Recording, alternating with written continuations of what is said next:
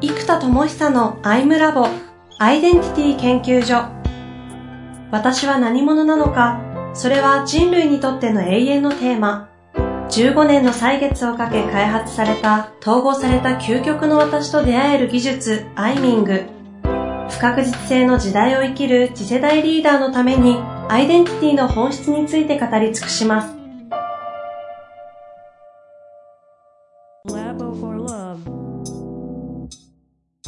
こんにちは、遠藤和樹です。生田智久のアイムラボアイデンティティ研究所。生田さん本日もよろしくお願いいたします。はい、お願いいたします。さあさあ、最近人と会ってない。妄想です。生田さんですか？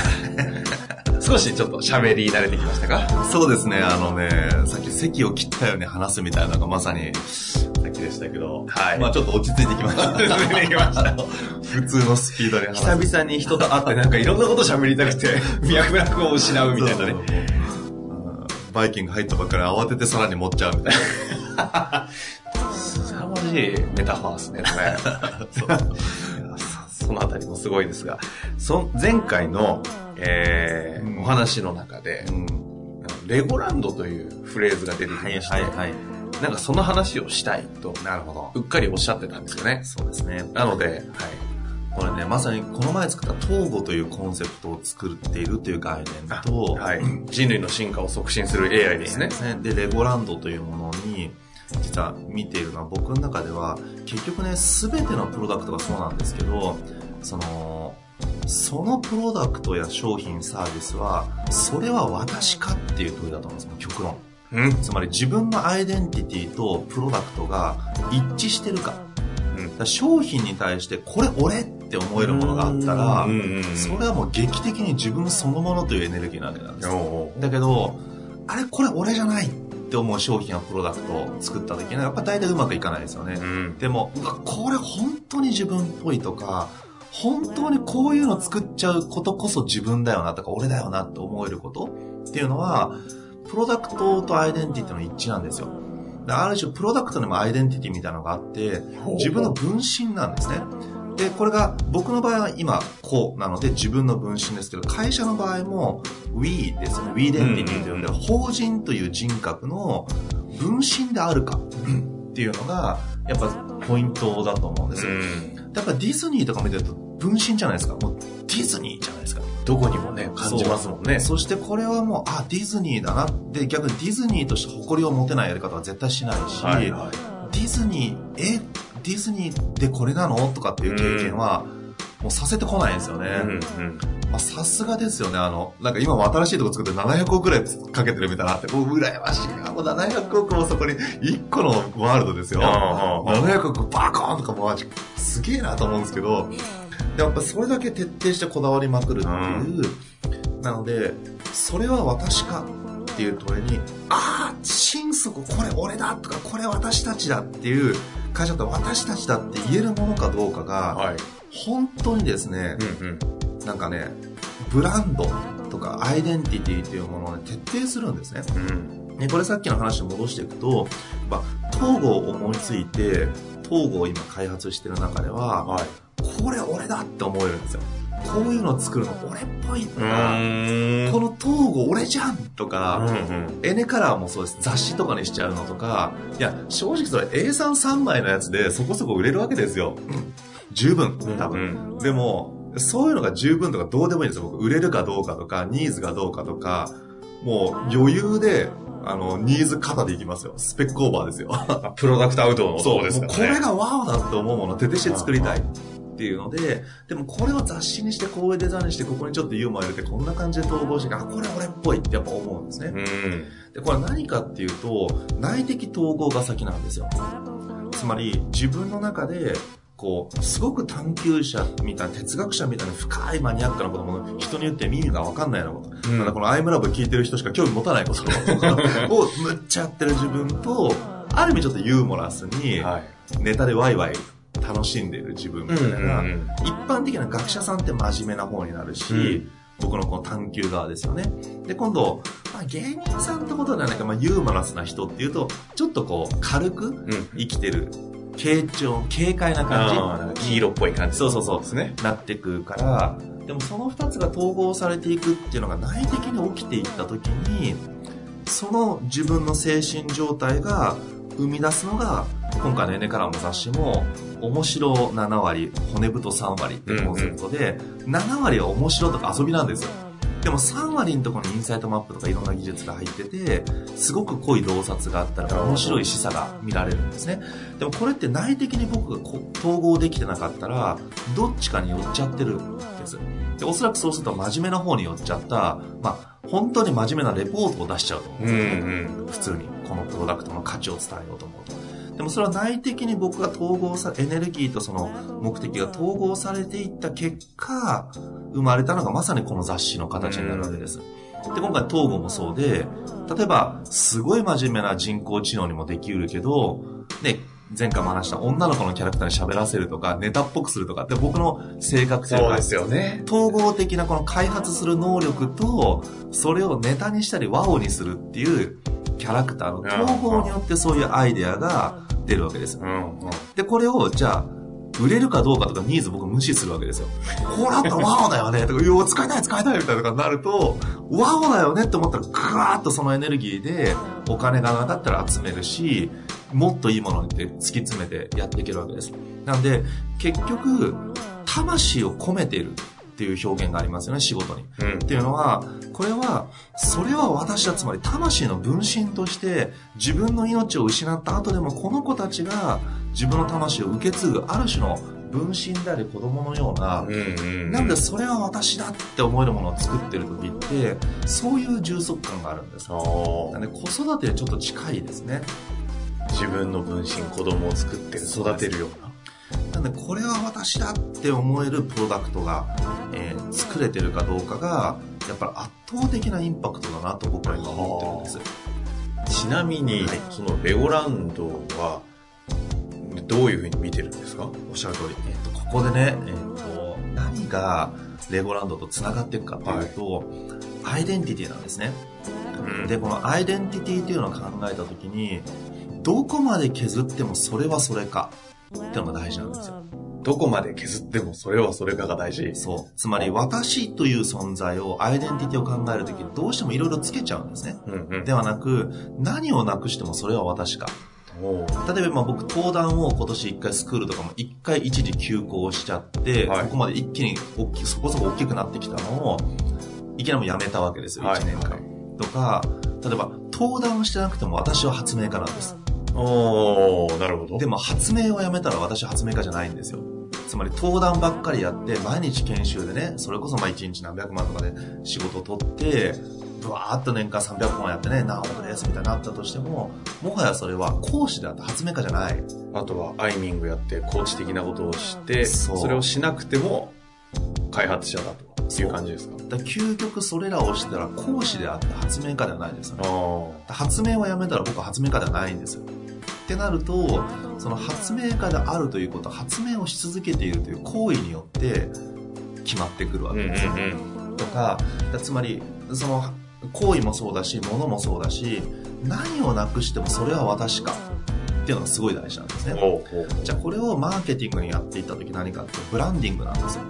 コーポレートアイデンティティとか最近はもうプロダクトアイデンティティっていう言葉があるんじゃないかなぐらいプロダクトのアイデンティティってあるなと思って、であのー、まあね外野がわーわー言うのって簡単だからね。あのー、言うの微妙なんですけどただあまりにも僕ちょっとこう教育系のブランドを作りたかすぎてレゴランドを見てあと子供がねレゴ好きだから行きたいねって思ったことから来るちょっと惜しいなとか残念だなと思ったところがいっぱいあって結局レゴとは何かってことなんですよねね、レゴとは子供の創造性を育むブロックであるって僕は思ってるんです。ブロックおもちゃ。ほうほうほう。つまり、他のおもちゃじゃなくてレゴを買い与える理由って実は創造性を育みたいから買ってるんですね。うんうんじゃなかったらもっと他のおもちゃだって別にいいわけなんですよ。うん。だレゴがなんであんなに売れるかっていうと、親が買うんですあれ3000も4000もするのに。5000円とか1万とか。なんで買うかっていうと、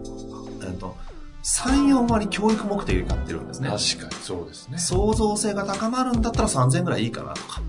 で、一生懸命考える。で、分解して作って、説明書を見て作るっていうのは、これはお勉強と一緒なんですね。うん、説明書を見て、参考書を見て問題を解くのと一緒で、説明書を見て、自力で全部組み上げていく。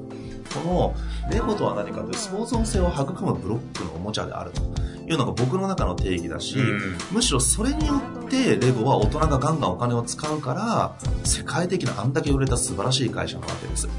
だ他の会社が真似したってブロプラスチックのブロックだけ技術力がすごいわけじゃないわけですよいや、まあ確かにそう何十年前からできる技術ですから、うんもちろんそれは素材が良くなったとかいろいろあったとしても、そのね、最先端のなんとかではなく、昔からあるブロックです。うん。ところがさらにレゴって売れ続けてるわけですよ。なんでかっていうと今知識労働者の社会になり創造性が人間の究極になるという風になっていった時に創造性を子供のうちから育んでほしいと思うと、うん。もうレゴなんかどんどん買うんですよ。で、レゴの難易度アップってちゃんと年齢層が書いてあるから難易度アップさせやすいんですね。うん。でも子供は大好きだからむっちゃ頑張るんですよ、難しいレゴ。生田さんもね、ありえないレゴを子供に 手与えてましたもんね。そう。あれなんですよね、レゴ体験って。僕からすると、レゴ体験は何かというと、親にとっては、え、こんなん作ったのすごくねっていう驚きを子供からもらえること。それによって子供がすごいとか、自分の子供って天才かもって思える、こういうなんか、親の方の子供がこんなの作ったのびっくり体験。ほうほう。で、子供も、こんなん作ったよ、見て見てって、お、すごいねって褒めてもらう体験。はあで、その中で創造性を育む。そして、それを認めてもらうこと。うんうんそして、認める喜び。こういったものがレゴ体験には含まれているわけです。はあ、レゴ体験と言いましたか。そうなんですうんうんだからそれがレゴである。だから例えばレゴランドって言った時に、例えば家じゃ作れない超巨大レゴをワークショップで近所の子10人ぐらいでみんなで作る。そうするとチームの創造性じゃないとできない大きなサイズのお菓子の絵を作りましょうねとうん。じゃあワークショップ2時間ですよと。で、ブロックのサイズがでっかくなってて、みんなでワイワイ組み上げながら、何々ちゃん煙突作ってとかコミュニケーション取りながら、すっげえレゴを3時間かかりで作って、それをお父さんたちが出来上がったら見に行って、うお、すげえな、これ作ったのみたいな。え、お父さんお父さんこの扉僕作ったんだよとか、マジこれ動くじゃんとか、すげえなとか言って、いうのが、例えばチームでできる巨大レゴだったら家でできない創造体験で、すごいね、僕たちって言って他の子たちも一緒にね、僕ね、この子とね、一緒にやったんだよとか言ってくると、おすごいね、すごいね、よしよしって、親が複数で褒める体験とか、親たちも、すごいっすね、子供ってマジすごいっすね、とか言いながら、親同士が盛り上がる。あこういう体験ができるんだったら、ぶっちゃけワークショップだと思ったら、1日1万でも2万でも入入場料払うんですよ、うんうん実は。遠くても。あ。勝手にとんでもないアイデアを出してますけど。でしょ？でもそれがアイデンティティなんです。はレゴとは何か。でも、レゴランドとは何かって言った時に、乗り物がなくってもレゴランドなんですよ。極極論。多分ジェットコースターがなくってもレゴがあったらレゴランドなんですね。うんうん極論ですよ。じゃあ何がなくてもそれはそれか。でも、レゴランドにレゴがなかったらレゴランドじゃないですよね。うん。多分置物がレゴであること。デザインとかなんか、木とかがレゴで作ってあることがなくなったら、これもレゴの世界観が失われるから、レゴランドじゃなくなりますよね。ってことは、レゴランドとしては、できる限り、レゴでいろんな装飾が作られていることはとても価値です。ただし、レゴとは何かというと、作るものなんですよ。うん。見るものじゃないんですね。あだから、レゴ鑑賞だったらレゴ美術館でいいんです。レゴランドじゃなくて。あ。レゴミュージアムでいいわけなので、レゴミュージアムな、まあ、ミュージアムであって、レゴランドとは何かというと、そこに体験があるのがランドなんですよ。っていうことは、レゴミュージアムではなく、レゴランドであることの価値って何かというと、圧倒的レゴ体験なんですね。うん。じゃあこのレゴ体験とは何か？すごい。はいはいはいなんです。だはから、正直、あの、みんなも書いてますけど、い。ジェットコースターがしょぼいって、そりゃそうだと。レゴランドなんてジェットコースターのお金使ったら、そこそこのしかどっちみち作れないわけですし、そこで他の遊園地と比較されたら、それは勝てないわけですよ。うん。じゃあ子供向けですよってなった場合、じゃあ子供向けだからそれでいいよね。でその大人が満足できないものでいいわけなんですね。そのある意味では。ある意味ではいいんですが、じゃ子供がそのジェットコースターで満足かというと、だったら近くの遊園地でも似たようなジェットコースター、例えばラクーアのジェットコースターの方がクオリティ高いじゃんってなっちゃうと、はいはい。東京だったらラクーアでいいやってなっちゃうから、わざわざそこまで行きたくなる。例えばアマンリゾートってわざわざ離島まで行って交通費で何十万もかけて、うん宿泊費何十万かけて泊まるわけですよ。世界中のセレブが。わざわざ行く。で、便が悪いってある意味もう現代では関係ないなと思ってるんですね、僕は。便が悪いことよりもコンセプトが立ってるかどうか。うん。だから直島っていうのは、ね、ベネッセが、はいはいあのアートの島にしましたけど、わざわざみんなあんな不便な島に行くわけですよ。確かに。直島なかったら僕岡山県とかも通んなかったし、わ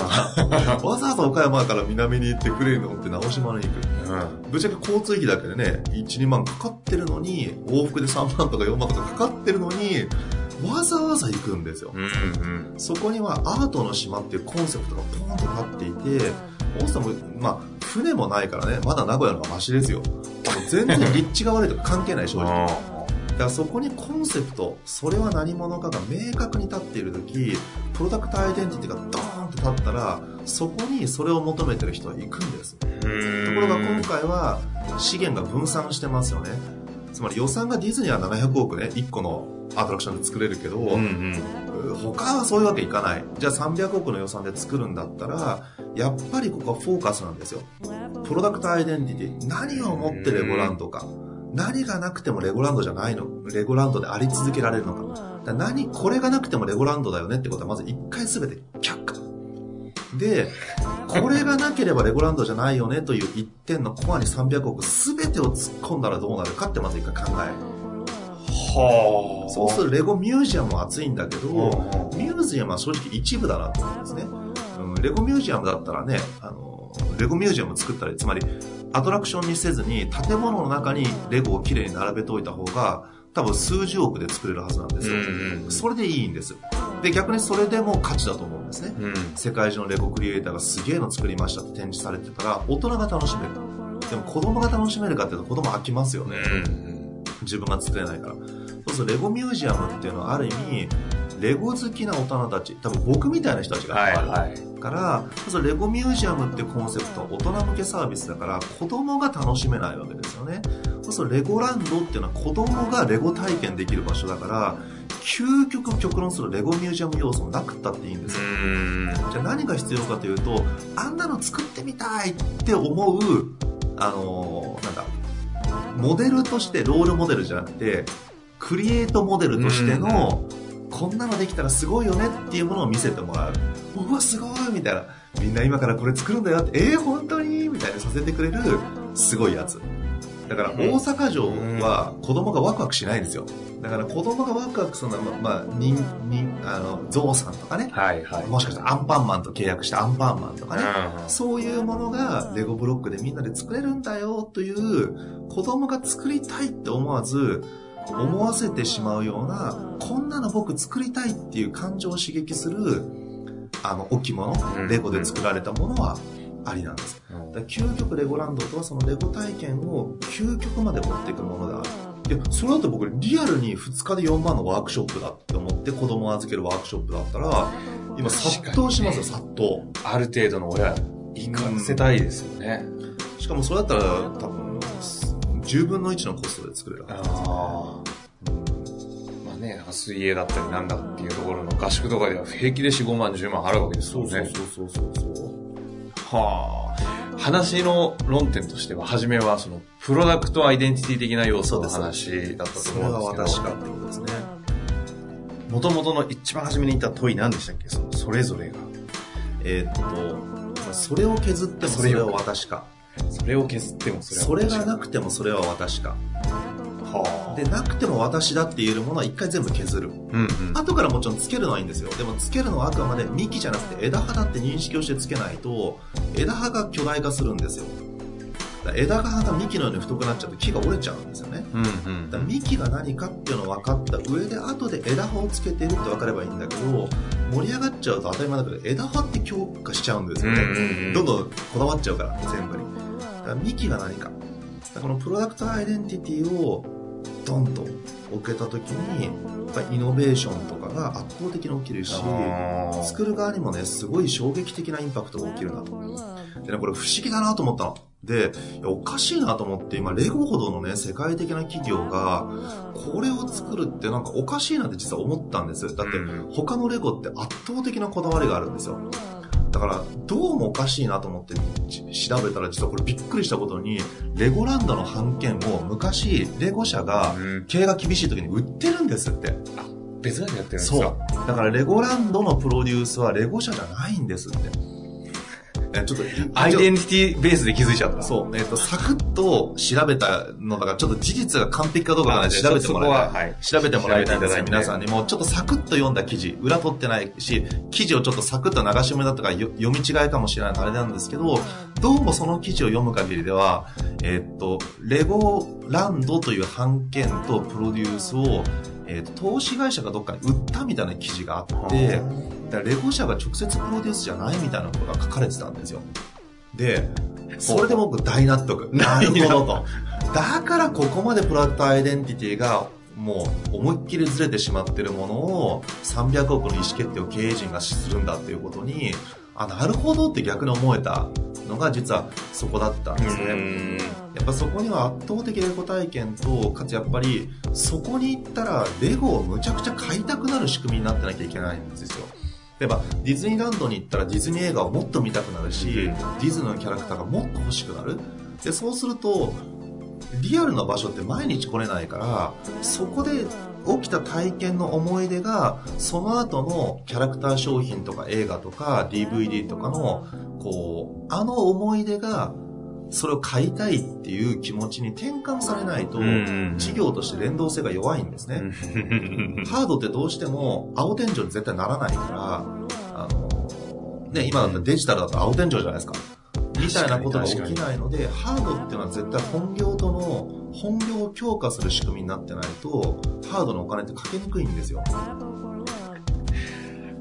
うん、そう。だから、じゃあレゴランドに行って、もっとレゴが欲しいとか、うわ、お父さんレゴ買ってっていう時にお父さん、うわ、こんなんなるんだったら買っちゃう買っちゃうみたいなお父さんをしてくれる。で、レゴは多分ね、お母さんじゃなくてお父さんと買うの。そう。お父さんが飲み代一回我慢して、うちの息子の創造性伸ばそうと思ってレゴ買っていくか。ってい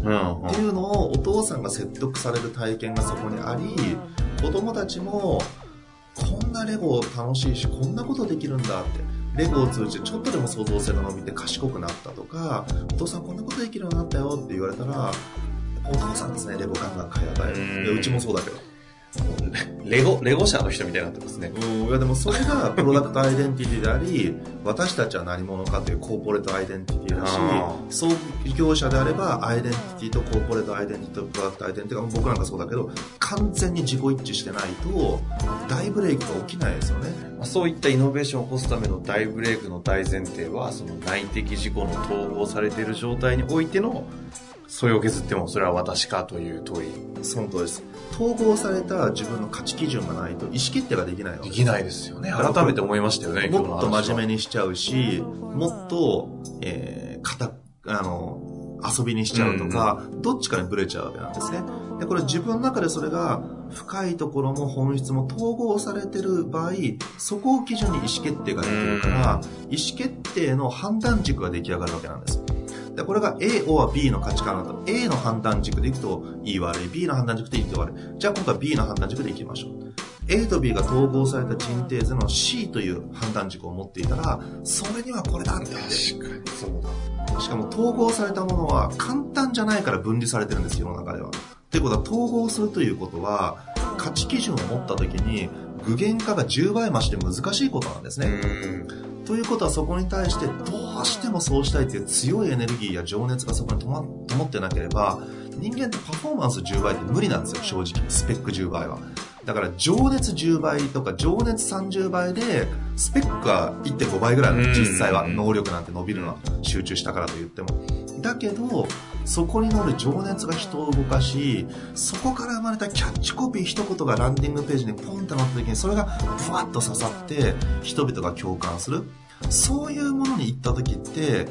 あのクラウドファンディングとかそうじゃないですか、はいはいはい、高校生が海のゴミ拾いたいとか言ってもうね他の国の、もうそろそろおっちゃんって言っていい年になってきちゃったけど、が知ってるわけですよ、僕はね。で、それで、クラウドファンディングポチって、じゃあ1万ぐらいあげるよ、みたいな、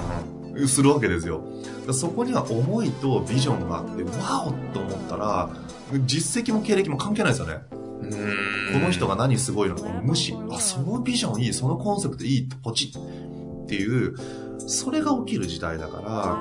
だから資源や実績、持ってる、何を持ってるかではなく、どこを見てどんな軸を立ててるのか。なんでビジョンとコンセプトとアイデンティティの時代に完全に入っているから、これを見誤ると資源力で何とかしようとしてしまって、うまくいかない。ここなんですね。ビジョンとアイデンティティをつなぐコンセプトですね。なんでコンセプトはビジョンとアイデンティティをつなぐものがコンセプトなんです。なので、そこをガンと持ってこれるかどうか。すいません、あの、あの、レゴの方々頑張ってもらってる中、あの、外野がね、ワーキャー言うのはね、僕好きじゃないんですよ。まあ、ただそれだけね、自分だけど、アイデンティティを動かすほどレゴ社に対しては。そう、思いがね、思いがレゴ大好きすぎてね、僕もうちの子供にすごく与えたり、連れて行きたいと思ったからこそ、なんかこうね、あー、レゴランド惜しいみたいな気持ちがね、もう、あの、コンセプトが発表された時期ぐらいから、えーみたいな気持ちがずっとあって、なんかね、でもね、こういうのめんどくさいやつなんですよね。なんか、御社のことを愛してますとか言って文句言う人。ほんとごめんなさい、もう。だけどね、うん、まあ、アイデンティティを探求する、開発するそう、生田さんとしては、見るとそう見え発てしまう信した話ですよね。うん、っていうのがあったんでね、こっちら視点で本当申し訳ないです。あの、いろんな人が一生懸命頑張って作ってるからね。だから、ここから本当にいい形で、レゴランドがブレイクしていくといいなと思ってますし、うんあの、どっかで必ず僕も行きたいと思う。あの、行かずにね、言うのも、これまた、そうですね外野がワーキャー言うパターン、経験もしてないので言うなみたいな。体験していただいて。だからちゃんと言ってね、いい記事もいっぱい出てました。うん。うん。はい。ありがとうございます。はい、ありがとうございました。